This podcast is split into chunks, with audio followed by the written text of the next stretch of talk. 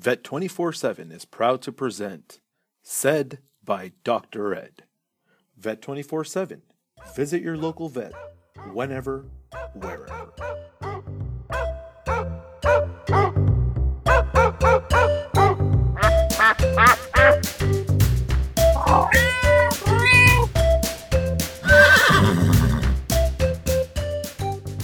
Hello, I'm Dr. Ed of Vet 24 7.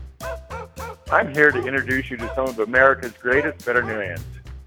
We'll ask these veterinarians to provide expertise on topics that matter to you and your pets. We'll explore helpful hints and amazing stories.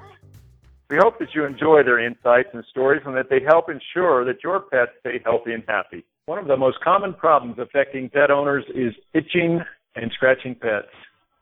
Itching and scratching pets can make a pet miserable and the owner miserable, and the effects can be severe. The cause may not be obvious. In previous podcasts, we've talked about fleas, ticks, mites, and mange. Today we're going to discuss allergies. Today we're joined by two distinguished veterinarians, Dr. Kanwarjit Boparai of Tracy, California, and Dr. Elyse Kent of Elite Cat Care in Marina Del Rey, California. How are you doing today, doctors? Good. Doing good, thank you. Very good. Thank you for joining us. Dr. Kent, would you please introduce yourself? Tell us a little bit about you. Sure. I am a feline specialist, board certified in feline practice since 1995. I've uh, owned two practices that I started and was medical director of. And I currently operate a house call and concierge medicine practice in Marina Del Rey. And I also work out of several clinics in the Southern California area. Thank you, Dr. Kent. Dr. Boparai, please introduce yourself. Sure. I am a 2001 graduate from uh, Ross University, did my undergraduate at UC Davis in animal science. I've been practicing in small animal exclusive practices my entire career, mainly focused dogs, dogs and cats. I've also had some experience doing some emergency work uh, during some relief work that I've done, and I've also had some experience teaching veterinary technology students as well. Thank you, Dr. Boparai. When you see these symptoms, are there specific symptoms that tell you it's a specific allergen, or, or how do you proceed in diagnosing these types of allergies? Dr. Kent? Well, some of it's the location of the itchiness or the location of scabs, location of hair loss. For instance, in flea allergic situations in cats, generally they'll see start with little scabs, pinpoint scabs all around their neck. And then if they have more exposure to flea bites, it's the saliva that they're allergic to. So when the fleas bite, the bodies re- will produce a lot of histamines and other allergic components within the body that cause hair loss and brittle hairs.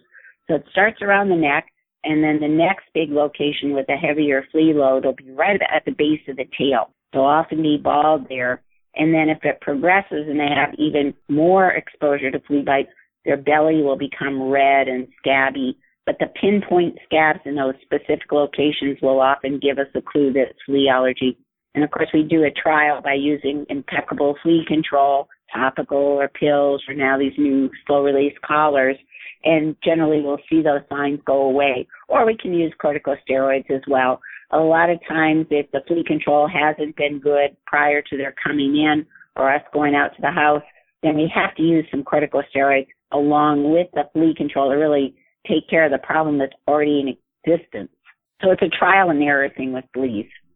Thank you, Dr. Kent. Are there are some of the the food allergies? Do they present differently than from the flea allergies? Food allergy, like I say, is one of the few allergies in a cat that will cause intense facial pruritus, itchiness. And when you see a cat that's got a lot of scabs in front of the ears, not on the neck, but right on their face, the only other thing that looks like that is head mange, which is mites. So really those two things are the only things that will cause extreme facial itchiness in a cat. So location of the itchiness or scabs or hair loss is a big clue for us. Food allergy, we have to do a trial. Unfortunately, it's very slow. They have to be exclusively on their uh, hypoallergenic food, no treats, no people food for as long as 12 to 16 weeks before we'll really see a change. Flea allergy, we can put flea products on, treat them fairly quickly with cortisone. And then as far as mange goes, we can scrape the skin, look under the microscope, and we will sometimes see, probably about 70% of the time, we'll actually find uh, these microscopic spiders, which are, are contagious and generally are acquired in a in a shelter or a or a purebred cattery situation where you've got a lot of cats housed together. So we use skin scrapings to diagnose mange. Thank you, Dr. Kent. Dr. Boparai, how do you distinguish different allergies in dogs? Well, location can can help us figure it out. Uh, fleas tend to love the rump, sort of their, you know, classic location for causing itchiness. Although it can affect the whole body, there's no doubt about that. Dogs that are licking their paws uh, or have a swelling or irritation around the the face, you know, these airborne allergies, environmental allergens come up higher on the list it's definitely a path of uh, of uh, deductive reasoning to try to figure these situations out. Usually, start with uh, informing clients that if we truly do have allergies, I'm not going to solve the problem. I'm going to help you manage it. So I try to set the expectations from the outset that this is a long-term process. It's not a one-shot fix-it type of deal.